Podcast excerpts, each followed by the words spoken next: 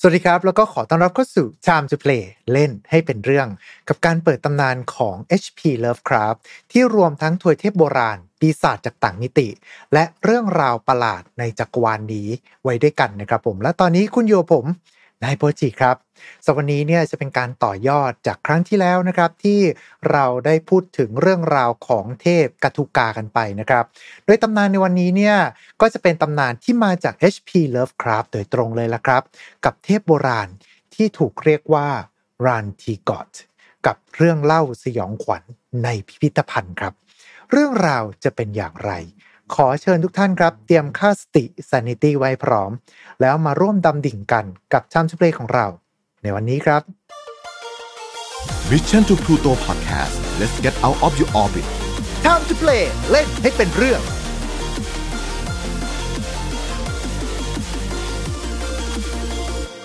และสำหรับผู้ที่จะพาทุกท่านเนี่ยก้าวเข้าสู่เรื่องราวของ HP Lovecraft ของเราในวันนี้ จะเป็นใครไปไม่ได้เลยนะครับ นอกเสียจากคุณซิกครับแอดมินของ Lovecraftian Thailand แล้วก็เจ้าของเพจ เรื่องเล่าจากข้างใต้ผืนฟ้าที่ไร้แสง สวัสดีครับคุณซิดสวัสดีครับผมอ่าสำหรับเรื่องราวของรานจินกอดเองนี่ก็เหมือนว่าจะมีอ่าผู้ชมทางบ้านนี่ก็คอมเมนต์ขอเข้ามาด้วยเหมือนกันถูกไหมฮะ อ่าครับผม พอดีก็ไปเห็นคอมเมนต์มาก็เลย เออ เดี๋ยวหยิบมาเล่าแล้วกัน เพราะไหน ๆ ก็เอ่ยถึงกระตุกกาไปแล้วเลยเนอะใช่คาตุการอบที่แล้วเราเอ่ยกันไปแล้วรอบหนึ่งนะฮะก็เลยแบบว่า เออ สำหรับเรื่องราวนี้ก็ถือว่าน่าสนใจ แล้วก็เป็นเรื่องราวที่มาจาก HP Lovecraft โดยตรงด้วย ถูกไหมครับ อืม จะว่าอย่างนั้นก็ได้นะฮะเพราะจริง ๆ เอ่อ เรื่องที่ตัว Rhan ตัว Rhan-Tegoth เนี่ย อืมปรากฏตัวขึ้นเนี่ย มันเป็นงานเขียนที่คุณ Lovecraft อะฮะเขียนร่วมกับคุณ ฮันเซลฮิลแล้วก็ตีพิมพ์ในปี 1933ครับซึ่งเครดิตในตอนแรกเนี่ยเขาก็จะให้คุณอ่าฮันเซลฮิลเพราะคุณ Lovecraft เนี่ยจะเขียนในฐานะ ghostwriter อ่า ก็คือเป็นนักเขียนเงาเหมือนกับรับจ้างเขียนให้อะไรให้ประมาณนี้อ่าฮะโดยไอเนี่ยถ้าเกิดอ้างอิงจากจดหมายนะฮะที่คุณ Lovecraft อะส่งให้อืมคุณ Clark Ashton Smith นะครับเขาก็จะบอกว่าจริง ๆ แล้วอะไอเรื่องสั้นเนี่ย เขาเป็นผู้ที่มีส่วนเนี่ยประมาณ80-90%ได้อะก็คือเขียนเองแทบจะทั้งหมดเลยประมาณนั้น อืมอืมครับซึ่งสิ่งที่น่าสนใจเกี่ยวกับไอเหตุสยองในพิพิธภัณฑ์เนี่ยนะฮะก็คือว่าในเรื่องเนี่ย มันจะมีการเอ่ยถึงเทพจากต่างโลกอะหลายตัวเลยอ๋อเออ ไม่ได้มีแค่ตัว Rhan-Tegoth อย่างเดียวด้วย อืม แต่เพราะอะไรเนี่ยเดี๋ยวถ้าเกิดว่าฟังฟังๆไปเดี๋ยวก็จะเข้าใจเองฮะ อืม แล้วสำหรับเรื่องราวในครั้งนี้เป็นยังไงเดี๋ยวคุณซิเชอร์เล่าเลยครับ เหตุสยองในพิพิธภัณฑ์เนี่ยนะฮะก็จะเป็นเรื่องเล่าของชายคนหนึ่งที่มีชื่อว่าคุณ Stephen Jones ครับโดยคุณ Stephen Jones เนี่ยนะฮะก็จะเป็นคนที่ค่อนข้างจะชอบของแปลกเลยเนอะเอออ่าเขาก็แบบว่าพอดีอะในวันหนึ่งอะเขาก็บังเอิญได้ยินอะ เกี่ยวกับพิพิธภัณฑ์หุ่นขี้ผึ้งอะฮะครับ อืมซึ่งหุ่นขี้ผึ้งโดยปกติเนี่ยเราก็จะนึกถึงแบบว่ามาดามทุสโซใช่ไหมอ่าก็จะเป็นแต่พวกคนดังต่างๆ มารวบรวมกันเอาไว้ อืม แต่ไอพิพิธภัณฑ์หุ่นขี้ผึ้งที่เราเอ่ยถึงเนี่ยมันเป็นพิพิธภัณฑ์นะที่ตั้งอยู่ในชั้นใต้ดินของอาคารในแห่งหนึ่งในลอนดอนครับอืมแล้วมันก็จะเป็นพิพิธภัณฑ์หุ่นขี้ผึ้งอะที่แทนที่จะเป็นบุคคลสำคัญหรืออะไรอย่างเงี้ยอืมมันก็จะเป็นพิพิธภัณฑ์อะที่รวบรวมไปด้วยตัวประหลาดต่างอืมๆโดยเจ้าของพิพิธภัณฑ์หรือเอ่อหุ่นขี้ผึ้งที่ว่าเนี่ยนะฮะครับก็คือชายอีกคนหนึ่งที่มีชื่อว่าคุณ George Rogers ครับ โดยคุณ George Rogers เนี่ยก็คือเป็นนักปั้นหุ่นหุ่นขี้ผึ้งอะแหละก็คือผลงานเกือบทั้งหมดเลยอะที่แสดงในพิพิธภัณฑ์เนี่ยก็เป็นฝีมือของเขา อืมอืมโดยว่ากันว่าคุณโรเจอร์เนี่ยนะฮะก็เป็นนักปั้นหุ่นขี้ผึ้งอะในระดับอัจฉริยะเลยอ๋อแต่ปัญหาคือแทนที่จะปั้นแบบเอ่อมนุษย์ธรรมดาใช่ไหมครับเขาก็แบบว่าดันไปชอบแบบปั้นตัวประหลาดอะไรทั้งหลายอะฮะอืมอืมโดยไอ้ตัวประหลาดที่เราเอ่ยถึงเนี่ยก็มีอยู่หลากหลายเลย รายตั้งแต่แบบพวกกอกรคิมาล่าไซขอบพวกอสุรกายในปกรณำทั้งหลายะอันนั้นก็จะเป็นแนวนวนิยายแฟนตาซี หรือว่าพวกตำนานเทพต่างๆ ทั่ว ๆ ไปประมาณนี้ อ่า แต่ในเวลาเดียวกันน่ะเขาก็ได้ปั้นตัวประหลาดนะฮะจากตำราต้องห้ามทั้งหลายด้วย อ่า อืม โดยตัวประหลาดที่แบบว่าถูกเอ่ยถึงนะฮะ ก็จะมีอย่างสะทอกกว้ากระตูรูชักหน้าฟอลอย่างเงี้ยฮะอืมโอ้แป๊บหนึ่งนะ แต่ว่าอ่า พวกเทพโบราณ หรือว่าปีศาจต่างมิติเหล่านี้ส่วนใหญ่นี่คือ รูปลักษณ์มักจะไม่มักจะถูกอธิบายว่าไม่สามารถที่จะอธิบายได้ แต่ว่าชายคนนี้เขากลับสามารถปั้นขึ้นมาได้ถูกไหมฮะ อืม ก็สามารถที่จะปั้นเป็นเป็นหุ่นขี้ผึ้งขึ้นขึ้นมาได้โดยอาศัยแบบจินตนาการของเขาอะอ๋อครับผม โดย หลังจากที่คุณโจนเนี่ยนะฮะได้แบบว่าไปเจอกับพิพิธภัณฑ์ขุนขี้ผึ้งเนี่ยแล้วก็ได้เดินดูสักพักเขาก็แบบรู้สึกสนใจขึ้นมาใช่ไหมครับแล้วก็อยากที่จะเจอคนที่สร้างผลงานเหล่านี้ขึ้นมา เอออ่าฮะเขาก็เลยเลือกที่จะแบบว่าแวะเข้าไปหาคุณโรเจอร์ ซึ่งครับคุณโรเจอร์ เนี่ยก็จะมีแบบห้องทำงานน่ะที่อยู่ด้านหลังพิพิธภัณฑ์ ครับ โดยเมื่อครั้งแรกนะฮะที่แบบว่าเข้าไปถึงในห้องนั้นนะอืมคุณโจนเนี่ย ก็แบบว่าเขาเคยแบบว่าอ่านอะไอ้ ตำราที่เรียกว่า Necronomicon มาก่อน อ่าดีมีตำรา Necronomicon ก็มาว่ะ เออ เป็นเรื่องแบบว่ารวมแบบว่ามิมิตรสหายอะไรทั้งหลายใน Cthulhu Mythos มาเต็มไปหมดนะฮะ ครับอืมโดยถ้าพอคุณโจนเขาอ่านแบบว่า Necronomicon มาก่อนอย่างเงี้ยอืมเขาก็เลยสังเกตเห็นนะว่าไอ้ประตูบานเหล็กบานหนึ่งอะฮะที่อยู่ที่ปลายสุดของห้องทำงานของคุณโรเจอร์ เนี่ย มันมีสัญลักษณ์ประหลาดอะวาดอยู่อืมครับ แล้วเขาจำได้ว่าไอ้สิ่งไอ้สัญลักษณ์ประหลาดเนี่ย มันมาจากในตำรา Necronomiconอืมซึ่งจริงซึ่งจริงๆไอ้นี่มันอาจจะเป็นแบบว่าเป็นเรื่องเล็กๆน้อยๆนะแต่มันจริง ๆ มันค่อนข้างจะสำคัญ แต่เพราะอะไรเดี๋ยวฟังๆไปเดี๋ยวก็จะเข้าใจเองอืมครับ เราจำเป็นต้องเอ่ยถึงไว้ก่อนตรงนี้ โดยในห้องทำงานเนี่ย หลังจากที่คุณโจนเข้าไปคุณโจนก็ได้พบเจอกับคุณโรเจอร์ด้วย อืมซึ่งในคราแรกเนี่ยคุณโจนก็คิดว่าเออคุณโรเจอร์แบบปั้นหุ่นขี้ผึ้งอะไรอย่างงี้มาจะต้องเป็นพวกแบบว่า ต่อต้านสังคมอะไรอย่างเงี้ยแบบไม่อยากพบเจอสังคมใช่ไหมแต่จริงๆ พอได้เจอคุณโรเจอร์แล้วอะคุณโจนก็พบว่าเอ๊ะคุณโรเจอร์นี่ก็แบบว่ามีมนุษยมนุษยสัมพันธ์ที่ดีในระดับหนึ่งแล้วก็ช่างพูดพอสมควร อืมซึ่งคุณโรเจอร์เนี่ยก็แบบรู้สึกยินดีเหมือนกันที่ได้เจอคุณโจนอืมครับ ก็เลยทำให้แบบว่าทั้งสองคนเนี่ยก็แบบว่าติดต่อไปมาหาสู่อยู่เป็นประจำซึ่งโดยปกติแล้วก็จะเป็นคุณโจนเนี่ยที่แวะมาหาคุณโรเจอร์ที่พิพิธภัณฑ์ครับหรือว่าในห้องทำงานอย่างเงี้ยนะฮะ ก็แบบว่าความสัมพันธ์ของทั้งคู่ก็แบบดำเนินไปหลายเดือนเลยประมาณนี้ โดยระหว่างที่แบบว่าพบเจอกันอย่างเงี้ยบางทีคุณโจนก็แบบว่าเอาเหล้ามาฝากอะไรมาฝากอย่างเงี้ยแล้วก็ได้ฟังเรื่องราวการประจนภัยอะฮะของคุณโรเจอร์ อืมซึ่งคุณโรเจอร์ก็ได้เล่าว่าเนี่ยกาละครั้งหนึ่งเนี่ยเขาเคยแบบว่าได้เดินทางไปทั่วโลกเลยนะเอออไปอย่างอินโดไชน่าบ้างยุโรปบ้างหรือว่าสถานที่ที่คนไม่เคยไปอย่างเงี้ยอืมแล้วเขา แล้วไอ้การเดินทางของเขาเหล่าเนี้ยก็ได้ไปพบเจอกับเรื่องประหลาดตำนานประหลาดเทพประหลาด แล้วก็เป็นแรงบันดาลใจอะ ให้เขาสร้างผลงานบางชิ้นของเขาขึ้นมา ครับ อืมแต่คุณโรเจอร์ก็อ้างว่าไอ้ผลงานบางชิ้นของเขาเนี่ยจริง ๆ แล้วอะมันก็ไม่ใช่หุ่นขี้ผึ้งหรอกแต่ก็เป็นสิ่งที่เขาเจอมาแล้วก็มาตั้งในพิพิธภัณฑ์เออกลายเป็นสัตว์สตาฟซะอย่างนั้น เหรอเออนั่นน่ะสิแต่ปะปะปัญหาคือคุณโจนแกก็ไม่ค่อยปักใจเชื่อไอ้เรื่องเล่านั้นนะครับ เออก็ประมาณว่าเอ้ยไอ้นี่มันเบียวไปเองเขาเปล่าวะอะไรประมาคิณดเนี้ยเอ่อมีจินตนาการสูงส่งกันไปเองประมาณนี้ อะแล้วอืมเรื่องราวเป็นยังไงต่อครับ แล้วก็ในวันหนึ่งอะนะฮะคุณโจนเนี่ยก็ได้แวะอะมาเยี่ยมคุณโรเจอร์ตามปกติที่อืมพิพิธภัณฑ์เนี่ยแหละ ครับ แต่ปัญหาคือในแบบวันนั้นนะเขาบังเอิญได้ยินเสียงสุนัขอืมแบบว่าดังโหยหวนเลย มาจากอ๋อทางทิศทางของห้องทำงานของคุณโรเจอร์ ครับ อืมเขาก็สงสัยเอ๊ะ ไอคุณโรเจอร์เนี่ยทำอะไรกับสุนัขวะอะไรประมาณเนี้ยก็เลยอืมพยายามที่จะไปที่ห้องทำงานคุณโรเจอร์ แต่ประเด็นคือยังไม่ทันที่จะได้ไปเข้าไปที่ห้องทำงานอะเขาก็บังเอิญเจอกับผู้ช่วยของคุณโรเจอร์ก่อนครับก็คือคุณโอลาโบนาครับอืมซึ่งคุณโอลาโบนาคนเนี้ยก็จะเป็นผู้ช่วยผิวดำประมาณเนี้ยฮะที่แบบว่าช่วยงานเกี่ยวกับพิพิธภัณฑ์ต่าง ๆ อะไรทั้งหลายให้กับคุณโรเจอร์เนี่ย อืมอืมซึ่งเท ยังไม่ทันได้เข้าไปในห้องทำงานอะ คุณโอโอลาโบนาก็บอกก่อนว่า เออเจ้านายของเขาอะตอนเนี้ยไม่อยู่ในพิพิธภัณฑ์นะ อะไรประมาณเนี้ยอืมพอคุณโจนถามไทยเกี่ยวกับว่า เอ๊ะ มันมีเสียงสุนัขดังมาจากห้องคุณโรเจอร์นะ คุณโอลาโบนาก็บอกว่า เอ้ย ในพิพิธภัณฑ์เนี่ยไม่มีสุนัขหรอก อาจจะเป็นเสียงจากข้างนอกก็ได้อะไรประมาณเนี้ยอืมครับ ก็เลยทำให้คุณโจนเนี่ย ตัดสินใจที่จะเออกลับออกมาก่อนประมาณนี้ แต่ปัญหาก็คือว่าเขาก็ยังแบบฝังใจอะว่าไอ้เสียงเนี่ยมัน เขามั่นใจอะนะว่าไอ้เสียงเนี่ยมันมาจากห้องทำงานคุณโรเจอร์ แล้วก็ค่อนข้างจะฝังใจกับเรื่องนี้พอสมควรอืมเขาเลยตัดสินใจที่ว่าเออเดี๋ยวตอนเย็นเนี่ยค่อยกลับมาหาคุณโรเจอร์อีกครั้งก็แล้วกันอืมซึ่งพอได้กลับมาในช่วงเย็นนะฮะกลับมาที่พิพิธภัณฑ์อีกครั้งก็ได้พบเจอกับคุณโรเจอร์จริงๆอืมซึ่งในวันนั้นเองอะ ที่คุณโรเจอร์ก็ได้เล่าให้คุณโจให้กับคุณโจนได้ฟัง เกี่ยวกับเทพจากต่างโลกตัวหนึ่งอะ ที่เขาอ้างว่าได้ไปเจอมา ที่ทวีเอ่อที่阿拉สกา อืมอ่าก็คือในรัฐ阿拉สกาของอเมริกานะฮะมันจะอยู่ทางครับตอนเหนือใช่ไหมเออครับแล้วก็จะเป็นแบบดินแดนที่หนาวตลอดเวลาประมาณเนี้ยอืมอืมซึ่งคุณโรเจอร์ก็ได้ก็ได้เล่าว่าเนี่ยเขาได้ไปพบเจอกับไอ้เทพตัวเนี้ยอยู่ในซับปักหกเอ่อซับปักหักพังโบราณเลย อายุหลายล้านปีอืมครับ แล้วเขาก็ตัดสินใจที่จะขนนะไอ้เทพตัวเนี้ยจากอลาสกาเนี่ย กลับมาที่ลอนดอนด้วย เออ แล้วเขาแล้วเขาก็ยังแบบว่าประมาณว่าพูดแบบเบียวๆด้วยว่าเนี่ย ตัวเขาเองอะคือนักบวชของมัน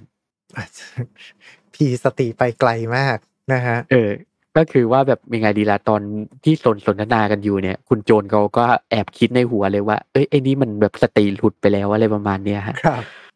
แต่ไม่ว่ายังไงก็ตามอะ คือระหว่างที่พูดคุยกันอยู่เนี่ยโลเอ่อโรเจอร์ก็ได้แสดงหลักฐานนะนะครับ ก็คือเป็นภาพถ่ายอะ คือคุณเขายังไม่ ไม่ได้แบบพาคุณโจรไปเห็นไอ้ตัวนี้จริง ๆ อ่ะ า เออเขาก็แสดงภาพถ่ายให้ดู ซึ่งไอ้ภาพถ่ายที่ว่าเนี่ยก็เป็นภาพถ่ายอ่ะของสิ่งที่คุณโจรคิดว่าเป็นหุ่นขี้ผึ้งที่แบบว่าบิดเบี้ยวชั่วร้ายให้กับสิ่งมีชีวิตที่มาจากต่างโลกเลยประมาณนั้น อ่า อืมแต่คุณโรเจอร์ก็อ้างว่าไอเนี่ย มันไม่ใช่หุ่นขี้ผึ้งนะแต่มันเป็นเทพจากต่างโลกที่เขาขนมาจาก阿拉斯กาจริง ครับ ๆ แล้วมันน่ะ ก็ต้องการเหยื่อบูชายัน อืม เขาก็เลย แล้วเขาพอหลังจากพูดจบเนี่ยเขาก็ได้แสดงศพของสุนัขนะฮะครับให้กับคุณโจรได้เห็น อืม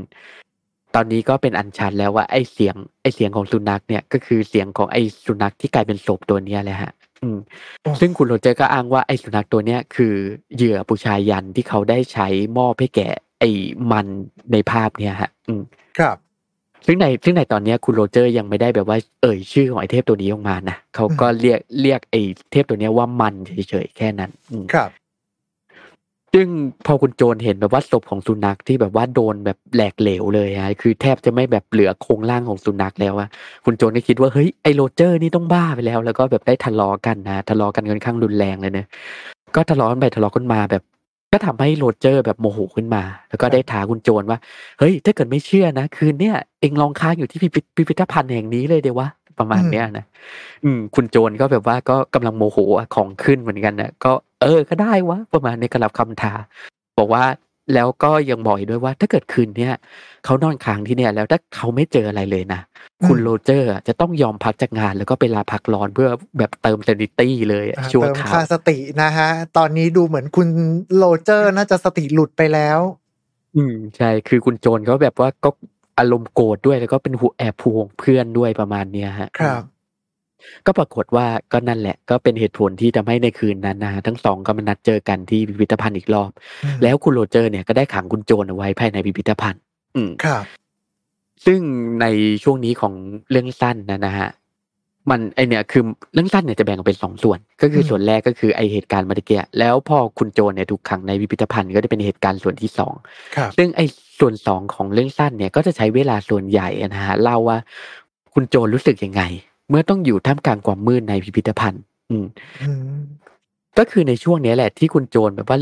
เริ่มที่จะแบบรู้สึกวิตกกังวลนะเพราะไอ้หุ่นขี้ผึ้งในพิพิธภัณฑ์น่ะมันไม่ได้มีแค่อสุรกายแบบในประกรณำอย่างเดียวอืมันยังมีไอ้หุ่นขี้ผึ้งของพวกเทพจากต่างโลกอะฮะครับใช่ไหมมันมีพวกการ์ตูลูพวกยองโซทอสพวกอะไรอย่างเงี้ยอยู่เต็มไปหมดเลยอะคือคุณโจรก็แบบว่าเริ่มที่จะวิตกกังวลมาก แล้วก็กลัวแบบกลัวมากๆอะฮะแบบ กลัวจนรู้สึกว่าเอ้ยไอ้หุ่นขี้ผึ้งพวกนี้แม่งแบบ ขยับเองได้หรือเปล่าว่ามันวูบไหวได้หรือมีชีวิตขึ้นมาหรือเปล่าประมาณนั้นนะฮะเพราะว่าถ้าเกิดเทียบกับผมเองเนี้ย ไม่ต้องไปโดนขังไว้ตอนกลางคืนที่พิพิธภัณฑ์ก็ได้ โดนขังในห้าง ปิดไฟมืดๆเหลือแค่ไฟสลัวสลัวๆผมว่าผมก็คงไม่รอดเหมือนกันแหละ อืม คือตรงนี้ที่ต้องอธิบายเพราะค่อนข้างจะสำคัญนะคือเพื่อให้เข้าใจว่าคุณโจรตอนนั้นนะฮะเขารู้สึกยังไงเออ ครับคือแค่โดนขังอยู่ในที่มืดนี่ก็สติแตกแล้วฮะ แล้วยังมาอยู่ร่วมกับไอ้คุณหุ่นขี้ผึ้งพวกนี้อีกอะเนี่ยเออ่าอฮะแล้วก็พอเวลาผ่านไปก็หลายชั่วโมงเหมือนกันน่ะครับจู่ๆอะฮะ ไอ้ประตูห้องทำงานของคุณโรเจอร์เนี่ยมันก็เปิดออกไอ้ยาเออ ก็คือแล้วก็มีไอ้ตัวไอ้พอคุณโจรเนี่ย แบบว่าฉายแสงไปอะก็พบว่ามีตัวประหลาดเนี่ยโผล่ออกมาจากห้องทำงานของคุณโรเจอร์ เออ แล้วก็พอเผชิญหน้ากับไอ้ตัวประหลาดเนี่ยก็ทำให้แบบว่าเขาตกใจกลัวจนหมดสติไปเลยประมาณนั้น อืมก็คือตอนแรกเขากลัวอยู่แล้วอะฮะ แล้วพอเกิดเจอเกิดเหตุการณ์นี้ขึ้นมาเลยทำให้แบบสติเขาหลุดไปชั่วขณะหนึ่งอืมแต่ก็แค่ชั่วชั่วขณะเดียวเองนะ เพราะตอนที่เขาแบบกำลังถูกลากอะเออ ก็คือพอหมดสติไปแล้วก็กำลังถูกลากเนี่ยเขาพบว่าไอ้แท้จริงแล้วเนี่ย ไอ้สิ่งที่แบบว่าโผล่มาจากห้องทำงานของคุณโรเจอร์อะก็คือไอ้ตัวประหลาดเออก็คือคุณโรเจอร์เนี่ยแหละอ้า ที่วอยู่ในชุดตัวประหลาดเออไอ้นี่จังหวะก็คือโบบามาก คือผิดจริตเอ่อ HP Lovecraft สุดๆเลย เออ คือจริง ๆ แล้วอะ คือยังไงคุณโรเจอร์เขาเขาอธิบายว่าแบบจะใส่ชุดหนังแบบคล้ายแบบตัวประหลาดเลยครับประมาณนั้นอืมครับซึ่งพอคุณแต่คุณโจนแบบว่าพอรู้ข้อเท็จจริงแล้วก็ยังแกล้งนะแกล้งแกล้งหมดสติอะคือรอจังหวะเผลออะฮะอืมพอคุณโรเจอร์เผลออย่างเงี้ยก็เลยเกิดการต่อสู้กันขึ้นมา อืมอืม เพราะก็แบบว่าตีนไปตีนมาอย่างเงี้ยในที่สุดคุณโจนก็สามารถที่จะเอาชนะคุณโรเจอร์ได้ แล้วก็ตัดสินใจที่จะมัดเขาเอาไว้ อืมครับ แต่ประเด็นคือหลังจากที่คุณโรเจอร์ถูกมัดอะคุณโรเจอร์ก็แบบว่าเริ่มที่จะดิ้นรนน่ะ แล้วก็แบบว่าร้องเหมือนคนบ้าเลยอืมเกี่ยวกับเทพจากต่างโลกที่ชื่อรันทีกอดอ่าฮะ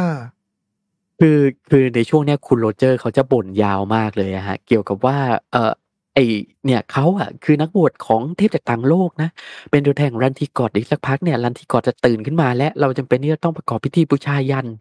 ก่อนที่แบบว่าพวกเราจะกลายเป็นแบบว่าเหยื่อของรันทีกอดอะไรประมาณเนี้ยฮะคือเขาจะไล่ยาวเลยเป็นหน้าเลยประมาณนั้น ครับ อืมก็คือในตอนที่แบบว่าคุณโจรเนี่ยก็แบบกำลังงงๆอะคือแบบเอ้ยเราจะทำยังไงดีวะอะไรประมาณเนี้ย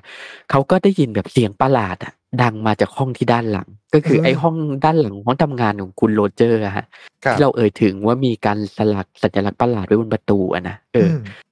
ก็คือแบบพอแบบเจอเหตุการณ์อะไรทั้งหลายเนี่ยคือแบบเขารู้สึกเหลือทนแล้วแบบเอ้ยยังไม่ไหวเอ่อแบบไม่ไหวแล้วเว้ยอะไรประมาณเนี้ยฮะอืมก็เลยแบบด้วยความกลัวมากอะเขาตัดสินใจจะหนีออกจากพิพิธภัณฑ์ไปเลย ครับ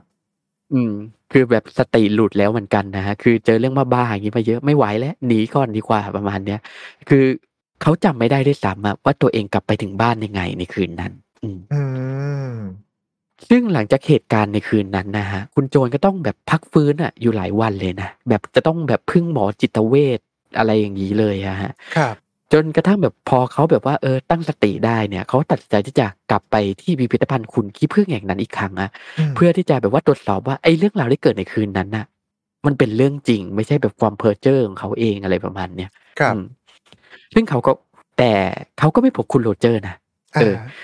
พอไปถึงพิพิธภัณฑ์เนี่ยเขาเขาเขาพบเจอแต่คุณโอลาโบนาเท่านั้นอืมอ่า ผู้ช่วยซึ่งคุคุณณโรเจอร์ อ่า ซึ่งคุณโอลาโบนาเนี่ยก็บอกว่า เจ้านายของเขาเนี่ยได้ออกเดินทางไปแหละเออ ได้ออกเดินทางไปจากอังกฤษแหละ ตอนนี้ไม่อยู่ อืม แต่ยังไงก็ตามเนี่ย คุณโอลาโบนาก็ได้บอกกับคุณโจรว่า เออเขายินดีที่จะให้คุณโจรเนี่ยได้เห็นผลงานชิ้นสุดท้ายของเจ้านายของเขาเนี่ยครับก่อนที่เจ้านายของเขาจะออกเดินทางไป เอออืม ซึ่งคุณโจรก็ตกลงนะที่จะไปชมมัน ซึ่งคุณครับโอลาโบนาก็ก็ก็บอกว่าจริง ๆ แล้วอะตอนแรกอะไอ้ผลงานชิ้นเนี้ยมันถูกตั้งอยู่ในพิพิธภัณฑ์ แต่ถ้าว่าตอนที่ตั้งอยู่ในพิพิธภัณฑ์น่ะ มันมีผู้ชมเข้ามาชมอะแล้วก็พอเห็นเสร็จก็หมดสติไปอืมก็เลยทำให้พวกตำรวจเนี่ยไม่ยอมให้แบบว่าไอ้ผลงานชิ้นเนี้ยถูกตั้งในพิพิธภัณฑ์ ก็เลยทำให้เขาเนี่ยต้องเอาไปเก็บที่ข้างหลังอืมครับแล้วก็แต่ยังไงก็ตามเขาก็ ยินดีที่ได้คุณโจรเห็นเพราะคุณโจรเป็นแบบว่าแขกที่มาเยี่ยมบ่อยในพิพิธภัณฑ์แล้วก็คุ้นกันประมาณเนี้ยฮะครับ อืม ซึ่งพอไปเห็นไอ้ผลงานชิ้นเนี่ย คุณโจรก็พบว่าไอ้ผลงานชิ้นสุดท้ายของคุณโรเจอร์เนี่ยก็คือรันทีกอดที่เขาเห็นในภาพ อืมอืมอืมซึ่งไอ้หุ่นไอ้หุ่นขี้ผึ้งตัวตัวเนี้ยก็คือตัวเดียวเลยอะกับที่เขาตัวเดียวกันกับที่เขาเห็นในภาพถ่ายที่คุณโรเจอร์เคยให้เขาดูเลย แต่มันไม่ใช่อย่างเดียวนะที่เขาเห็น คือที่ฐานของไอ้ลันทีกอดเนี่ย มันก็มีแบบว่าเศษซะเศษซะ แบบไงเป็นหุ่นขี้ผึ้งกันแหละ แต่คล้ายกับหุ่นขี้ผึ้งที่เป็นร่างของมนุษย์เนี่ยที่ถูกฉีกกระชากเละเทะเลยอืมแล้วก็มีแบบว่าไงศีรษะเศษแบบไงส่วนเหลือของศีรษะฮะที่ใบแบบหเละน้าเทะขอองย่างเงี้ยเหยื่อที่ถูกประดับเอาไว้ในหุ่นขี้ผึ้งนี้ เออ แบบว่าและศีรษะเนี่ยที่เหลือเนี่ยมันจะมีโครงหน้าคุณโรเจอร์อยู่อะฮะอ่าฮะเออซึ่งคุณโจนก็คิดว่า เอ๊ะ มันจะเป็นไปได้เปล่าว่ามันจะเป็นศพของคุณโรเจอร์ จริง เออ แล้วก็เลยทำให้คุณโจนเนี่ยที่แบบว่าสติก็ไม่มั่นคงอยู่แล้วฮะ ก็หมดสติไปอีกรอบเออครับและนี่ก็คือการจบเรื่องราวของเรื่องสยองในพิพิธภัณฑ์ๆอ่าโอ้โหเป็นจบไปลายเปิดเหมือนกันเลยคือเราไม่แน่ใจอะว่าจริง ๆ แล้วไอ้ลันทีกอดเนี่ยมันคือหุ่นขี้ผึ้งแล้วก็ไอ้ศพที่เห็นเนี่ยจริง ๆ แล้วมันเป็นหุ่นขี้ผึ้งหรือว่าเป็นเศษซากที่เหลืออยู่ของคุณโรเจอร์จริง เพราะว่าคุณโรเจอร์เองก็กำชับไว้แล้วว่าเขาจะไปเดินทางไกล ไม่กลับมาที่นี่ๆแต่ปัญหาคือเราก็ไม่รู้ไงฮะว่าครับโอลาโบนาเนี่ยโกหกหรือเปล่า เอออ่าคือมันจะมีแบบว่าเรื่องที่ผมไม่ได้เล่าหน่อยหนึ่งก็คือว่าคุณโอลาโอโอลาโบนาเนี่ย ก็แบบว่าไม่ค่อยลงรอยกับเจ้านายของเขาเลยเท่าไหร่ในเรื่องเกี่ยวกับหุ่นขี้ผึ้งเนี่ยฮะครับเกี่ยวกับเออไอ้หุ่นขี้ผึ้งตัวลันทีกอดเนี่ยแหละ ก็ก็คือว่าคุณโอลาโบนาตอนที่เห็นรันทีกอดอะ ก็บอกว่าควรที่จะทำลายทิ้ง เออ แต่คุณโรเจอร์บอกว่า ไม่ควรที่จะทำลายทิ้ง อืม ก็เลยทำให้ทั้งสองเนี่ยค่อนข้างที่จะแบบไม่ลงรอยกันอยู่พอสมควรถึงแม้ว่าจะเป็นนายจ้างกับลูกจ้างอย่างเงี้ยฮะ ก็อาจจะเป็นไปได้ว่าคุณโอลาโบนาเนี่ย ก็แต่ก็ยังไงดีละก็รู้แหละว่าคุณโรเจอร์ตายแล้วก็โกหกว่าคุณโรเจอร์ เนี่ยได้เดินทางไป อืม ครับ มันเป็นการจบแบบปลายเปิดที่แบบว่าสามารถที่จะแปลความได้ค่อนข้างจะหลายอย่างอยู่พอสมควรนะฮะ อืม แต่สรุปแล้วเนี่ยแน่นอนว่าพอมาที่ Time to Play ของเรา เราก็ต้องมาเจาะลึกกันว่าด้วยเรื่องของถวยเทพโบราณใช่ไหมฮะ แล้วอืมรันทีกอดมันคือตัวอะไรกันแน่ครับอ่าถ้าเกิดว่ารันทีกอดในเรื่องนะฮะเป็นเทพโบราณจริง ๆ มันครับไอเนี่ยมันก็มีการเล่าถึงตำนานอยู่เนี่ยในเรื่องเนี้ยอืมอืมซึ่งตัวรันทีกอดเนี่ยฮะก็ถูกเล่าโดยคุณโรเจอร์ว่าเป็นเทพอะที่กาลครั้งหนึ่งเคยอาศัยอยู่บนดาวที่ชื่อยุคกอดอืมครับ ซึ่งถ้าใครจำไม่ได้นะฮะดาวยุคกอดเนี่ยก็คือ ดาวพลูโตใน Cthulhu Mythos อืมอ่า ที่ก็คือรวเป็บนรวมดวงดาวที่รวบรวมพวกทวยเทพต่างมิติเอาไว้ประมาณนี้นะครับอ่าแล้วก็เป็นบ้านของไอ้พวกมีโกด้วยอะฮะ ที่ยังครับจำกันได้นะเอออมแต่ยังไงเดียเมื่อประมาณสามล้านปีก่อนนะฮะไอเทพที่ชื่อรันติกอดเนี่ยก็ได้ตัดสินใจที่จะย้ายจากยุคก่อนเนี่ยมาอยู่ที่โลกของเราครับเออแล้วก็อยู่แค่ช่วงเวลาหนึ่งอะก็พอที่阿拉สกาเนี่ย เริ่มที่จะเปลี่ยนกลายเป็นน้ำแข็งคือสมัยก่อนแบบว่าเป็นดินแดนเกี่ยวกับจีเลยอืมคล้ายให้เปอร์โบเรียอย่างเงี้ยนะฮะครับแต่ในยุคน้ำแข็งอะมันก็กลายเป็นน้ำแข็ง แล้วก็ทำให้พวกแบบว่าข้ารับใช้ของรันทีกอดทั้งหลายเนี่ย ก็แบบว่าก็แบบสูญพันธุ์ไปอะแล้วก็ทำให้รันทีกอดเนี่ยก็ตัดสินใจที่จะ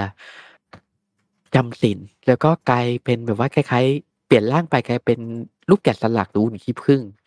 ครัแล้วบก็สถิตอยู่ที่นั่นมานับแต่นั้น อืมอืม โดยตัวรันทีกอดเนี่ยนะฮะก็ถ้าดูเป็นเผินๆเนี่ยก็จะคล้ายแบบว่าหุ่นขี้ผึ้งหรือร่างแกะสลักเลย โดยถ้าเกิดอ้างอิงตามที่คุณโรเจอร์ได้เล่านะครับไอ้หุ่นขี้ผึ้งเนี่ยก็จะตั้งอยู่อะบนฐานที่สลักขึ้นจากงาช้าง อืมอืม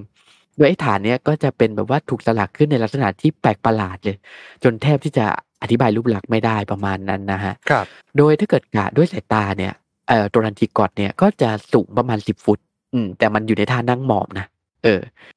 สิบแล้วฟุตก็นี่จะประมีมาณเท่าไหร่นะสามเมตรปะอ่าประมาณสามเมตรฮะอืมครับ แล้วก็จะมีลำตัวที่แบบว่าค่อนข้างจะมีลักษณะเป็นทรงกลม อืมอืมแล้วก็มีเศษสระที่แลดูคล้ายกับฟองน้ำหน่อย ครับ แล้วก็มีตาสีดำสามดวงคล้ายกับปลาคล้ายกับตาปลาเนี่ยสามดวงแปะอยู่บนส่วนที่แลดูคล้ายกับศีรษะของมัน ครับอืมแล้วก็มีงวงยาวๆยื่นออกมาประมาณหนึ่งฟุตอืม แล้วก็จะมีแขนขาเนี่ยออกโผล่มาจากตัวลำตัวที่แบบว่าทรงกลมของมันเนี่ย นับรวมได้หกข้าง อืม โดยที่ส่วนปลายของไอ้แขนขาทั้งหกของมันเนี่ย ก็จะมีลักษณะคล้ายกับกล้ามปู เออและคือร่างกายเนี่ยถ้าดูเผินๆเนี่ยก็จะเหมือนว่ามันถูกปกคลุมไปด้วยขน แต่จริง ๆ แล้วมันก็ไม่ใช่ขนนะฮะ มันคือไอ้ระยางเล็กๆเนี่ยจำนวนมากมายเลยแบบว่าจำระยางเล็กๆยิบยิบๆเหมือนขนเนี่ยแล้วก็ที่ส่วนปลายของไอ้ระยางเหล่านี้ก็จะมีอวัยวะที่คล้ายแบบว่าตัวดูดอะ ที่หรือว่าปากอะไรอย่างเงี้ยที่เอาไว้แบบว่าสูบเลือดของเหยื่อของมันประมาณเนี้ยนี่คือลักษณะโดยคร่าวๆของไอ้ตัวลัทธิกอดตัวนี้นะฮะออกจากจินตนาการตามถึงยากอยู่นะพูดง่ายๆคือดูจากภาพที่ส่วนใหญ่นักวาดเขาวาดขึ้นมาเนี่ย ดูเป็นเหมือนส่วนผสมระหว่างแมลงมนุษย์และช้าง อืมฮะใช่ ซึ่งไอ้เรื่องเนี้ยก็จะถูกเขียนหลัง ชักนาฟอลก็อาจจะแบบว่าได้แรงบันดาลใจมาจากเอ่อชักนาฟอลของคุณแฟรงค์เบนเนตบลองเพอครับเป็นในเนี่ยฮะเป็นมันก็คล้ายๆกันเลยนะเพอชักนาฟอลเนี่ยก็เป็นยังไงช้างปลอมตัวเป็นร่างแกะสลักเหมือนกันใช่ไหมแล้วก็มีครับงวงเหมือนกัน อืมไอ้ลันทีกอดนี่ก็มีงวงเหมือนกันอืมครับ ซึ่งตัวลันทีกอดเนี่ยนะฮะ คือก็ไม่ก็ไม่ได้เอ่ยถึงหรอกในเรื่องว่าจริง ๆ แล้วอะมันมีแบบว่าอิทธิฤทธิปาฏิหารย์ยังไง แต่ในภายหลังใช่ไหมมันก็ไปโผล่ตามเกมอย่างเงี้ยก็ถูกขยายเรื่องราวออกไป ครับอืมเขาก็เล่าว่าไอ้ลันทีกอดเนี่ย มันเป็นเทพอะที่มาโจมตีเหยื่อ ด้วยการสูบเลือดจนหมดร่าง อืมซึ่งมันไม่เคยตื่นขึ้นมานะฮะ หรือว่ามัน คือมันไม่เคยตื่นมาในยุคของมนุษย์เลยอะใช่ไหมอืมเพราะมันหลับไปตั้งแต่ยุคแบบว่ายุคน้ำแข็งอะไรประมาณเนี้ยก็เลยทำให้มันน่ะ ไม่มีลัทธิที่บูชาในตัวมัน หรือไม่มีสาวกที่เป็นมนุษย์อยู่เลย ซึ่งอิตาโรเจอร์เนี่ยก็เบียวว่าเป็นนักบวชของมันอะไรประมาณเนี้ยหรือไม่ก็อาจจะเป็นนักบวชคนแรกที่เป็นมนุษย์อืมที่บูชารันทีกอดก็เป็นไปได้ อ่าก็อาจจะเป็นไปได้แต่ยังไงก็ตามเมื่อครั้งอดีตการนะฮะตอนที่แอรันทีกอดเนี่ยเพิ่งเดินทางมาถึงโลกอะ่ะมันก็ถูกบูชาโดยชนเผ่า โดยเผ่าพันธุ์ประหลาดนะฮะที่อาศัยอยู่ในยุคนั้นน่ะ ที่เรียกว่านอบเก้เออซึ่งเผ่าพันธุ์นี้มันคืออะไรครับเนี่ยเออถ้าให้อะอธิบายนะฮะมันก็จะเป็นสิ่งมีชีวิตคล้ายๆเยติอะแต่มีหกแขนอ่าฮะเออ คือลองจินตนาการว่ามันเป็นบิ๊กฟุตอะบิ๊กฟุตที่มีแบบว่าขนขาวๆหน่อยประมาณนี้คล้ายๆเล็งตัวโตๆแต่มีหกแขนเลยคล้ายลันทีกอดประมาณนั้น อืม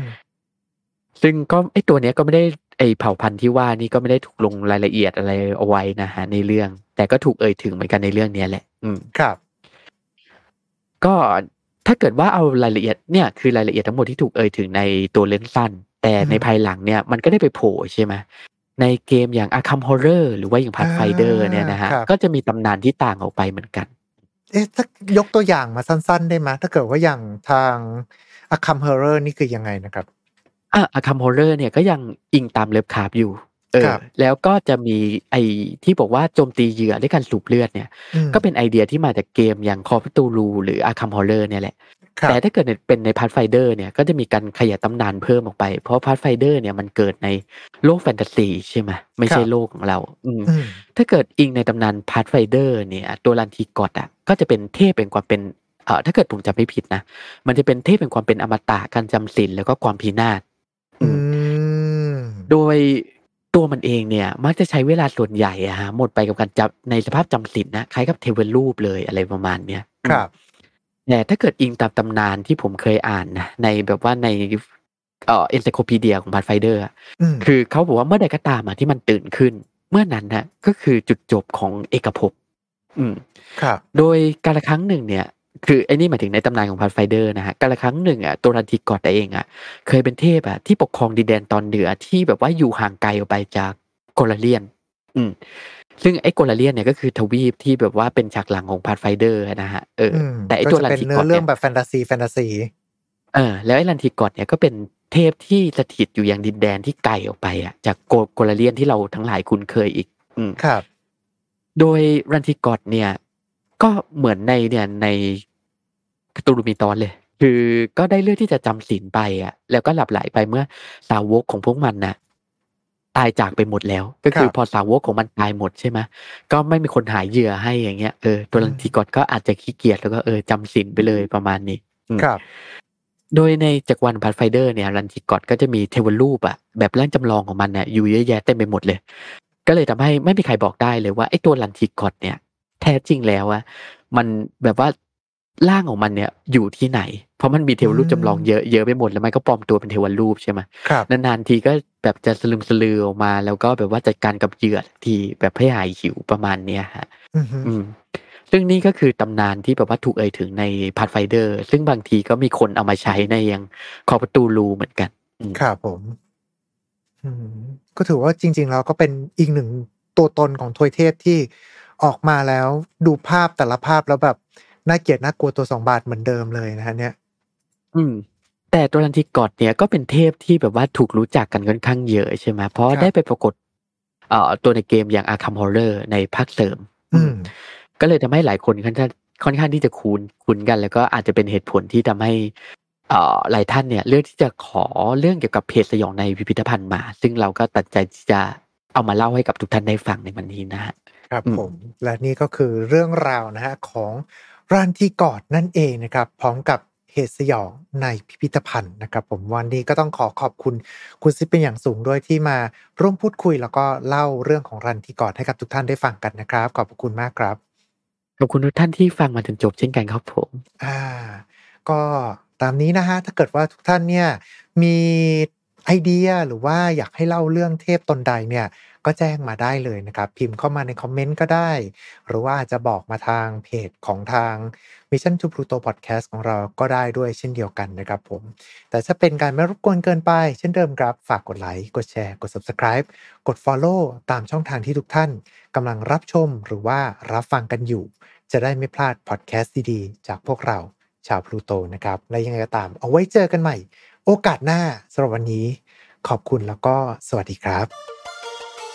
Mission to Pluto Podcast let's get out of your orbit